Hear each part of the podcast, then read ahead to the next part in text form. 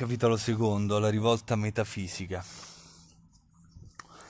La rivolta metafisica è il movimento per il quale l'uomo si erge contro la propria condizione e contro l'intera creazione.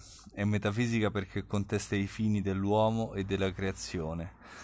Lo schiavo protesta contro la condizione che gli viene fatta all'interno del suo stato, l'insorto metafisico contro la condizione che gli viene fatta in quanto uomo una nota. Questo qui è un, diciamo, un procedimento che diciamo, sembra seguire lo schema diciamo, delle, del, de, delle, delle figure hegeliane della fenomenologia dello spirito e quindi di una estensione progressiva del, della coscienza su dei piani e dei livelli successivi di astrazione, quindi che la rivolta parta dall'individuo e arrivi poi diciamo alla condizione metafisica. Ancora qua, diciamo, la, la topica, cioè significa l'insieme de, de, dei punti, eh, diciamo, non è messa in discussione da Camus, ma semplicemente viene in qualche maniera esaltata e amata. Lo schiavo ribelle afferma che c'è qualche cosa in lui che non accetta il modo in cui lo tratta il suo Signore. L'insorto metafisico si dichiara frustrato dalla creazione, sia per l'uno che per l'altro non si tratta soltanto di una pura e semplice negazione. In ambedue i casi troviamo infatti un giudizio di valore in nome del quale l'insorto rifiuta la sua approvazione alla condizione che gli è propria lo schiavo che si erge contro il Signore non si cura, notiamolo, di negare questo Signore in quanto essere, lo nega in quanto padrone, nega che abbia il diritto di negare lui schiavo in quanto esigenza. Il Signore è decaduto nella misura stessa in cui non risponde ad un'esigenza che trascura. Se gli uomini non possono riferirsi a un valore comune, riconosciuto da tutti in ciascuno, allora l'uomo è incomprensibile all'uomo. Il ribelle esige che tale valore sia chiaramente riconosciuto in lui perché sospetta e sa che senza questo principio il disordine e il delitto regnerebbero sul mondo. Anche qui c'è nota un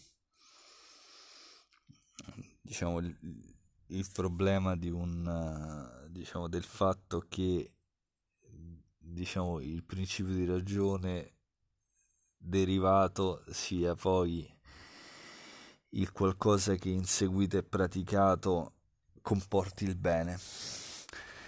Il movimento di, di, rivolta appare in lui come una rivendicazione di chiarezza ed unità, la più ribellione esprime in modo paradossale l'aspirazione a un ordine. Parola per parola questa descrizione conviene all'insorto fe- metafisico. Egli si erge su di un mondo in frantumi per rivendicare l'unità. Oppone il principio di giustizia che sta in lui al principio di ingiustizia che vede nell'opera del mondo. Non vuole dunque nient'altro, primitivamente, che risolvere questa contraddizione, instaurare il regno unitario della giustizia, se può, oppure ove lo si spinga agli estremi dell'ingiustizia. Intanto denuncia la contraddizione, protestando contro la condizione in ciò che essa ha di incompiuto a causa della morte e di disperso a causa del male, la rivolta metafisica è la rivendicazione motivata di un'unità felice, contro la sofferenza di vivere e di morire. Se la pena di morte generalizzata definisce la condizione degli uomini, la rivolta in un certo senso è ad essa contemporanea. Nel tempo stesso che rifiuta la propria condizione mortale, l'uomo, in rivolta, rifiuta la, di riconoscere il potere che lo fa vivere in questa condizione. L'insorto metafisico non è dunque sicuramente ateo, come si potrebbe credere, ma necessariamente blasfemo Semplice, semplicemente egli bestemmia innanzitutto il nome dell'ordine, denunciando in Dio il Padre della morte e il supremo scandalo. Questo è molto bello, molto forte. L'insorto metafisico non è dunque sicuramente ateo, come si potrebbe credere, ma necessariamente blasfemo. Semplicemente egli bestemmia innanzitutto il nome dell'ordine, denunciando in Dio il padre della morte e il superamento dello scandalo. Quindi è la negazione del tutto. Per chiarire questo punto torniamo allo schiavo in rivolta. Questi stabiliva nella sua protesta l'esistenza del Signore contro il quale si ribellava, ma al tempo stesso dimostrava come il potere di quest'ultimo dipendesse da lui e affermava il proprio potere quello di rimettere continuamente in questione la superiorità che finora lo dominava. A questo riguardo, signore schiavo stanno veramente nella stessa storia. La sovranità temporanea dell'uno è altrettanto relativa a della sottomissione dell'altro. Le due forze si affermano alternativamente nell'istante della ribellione, fino al momento in cui si affronteranno per, per distruggersi, scomparendo allora provvisoriamente una delle due. Allo stesso modo, se l'insorto metafisico si erge contro una potenza di cui simultaneamente afferma l'esistenza, non pone questa esistenza se non nell'istante in cui la contesta.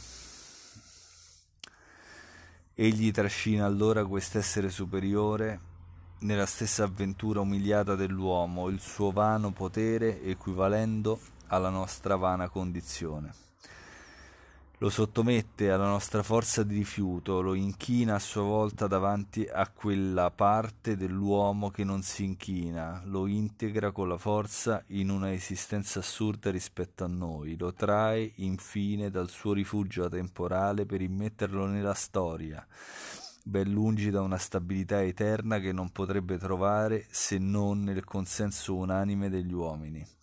La rivolta afferma così che al suo livello ogni esistenza superiore è perlomeno contraddittoria. La storia della rivolta metafisica non può, dunque, confondersi con quella dell'ateismo, sotto un certo aspetto, anzi essa si confonde con la storia contemporanea del sentimento religioso.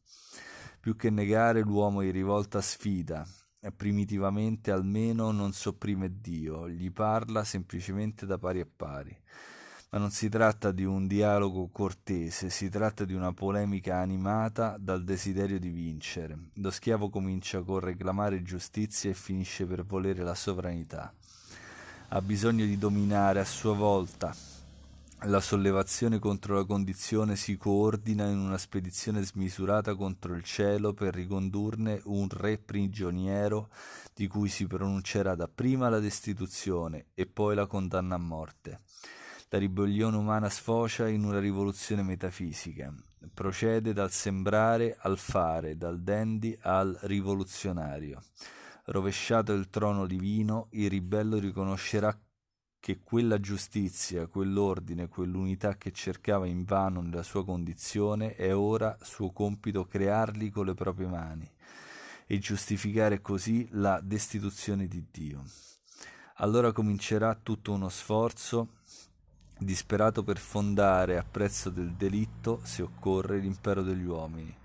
Ciò non avverrà senza terribili conseguenze, delle quali soltanto alcune ci sono note finora. Nota.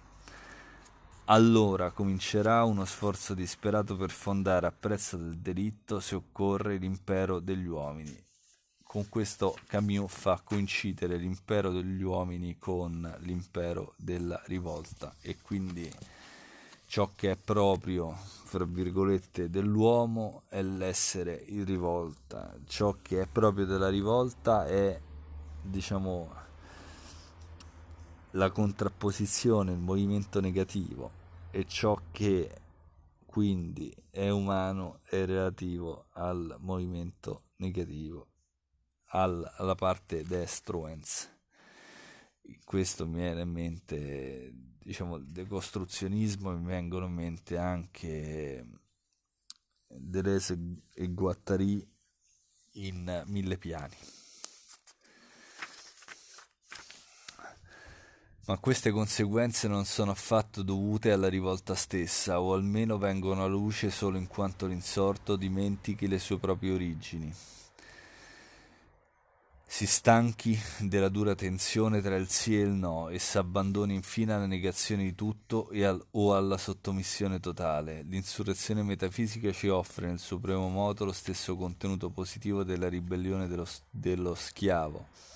Sarà nostro compito esaminare che cosa divenga questo contenuto dalla, della rivolta nelle opere che ad essa fanno appello e dire ove conducano l'infedeltà o la fedeltà dell'uomo alla propria originaria rivolta.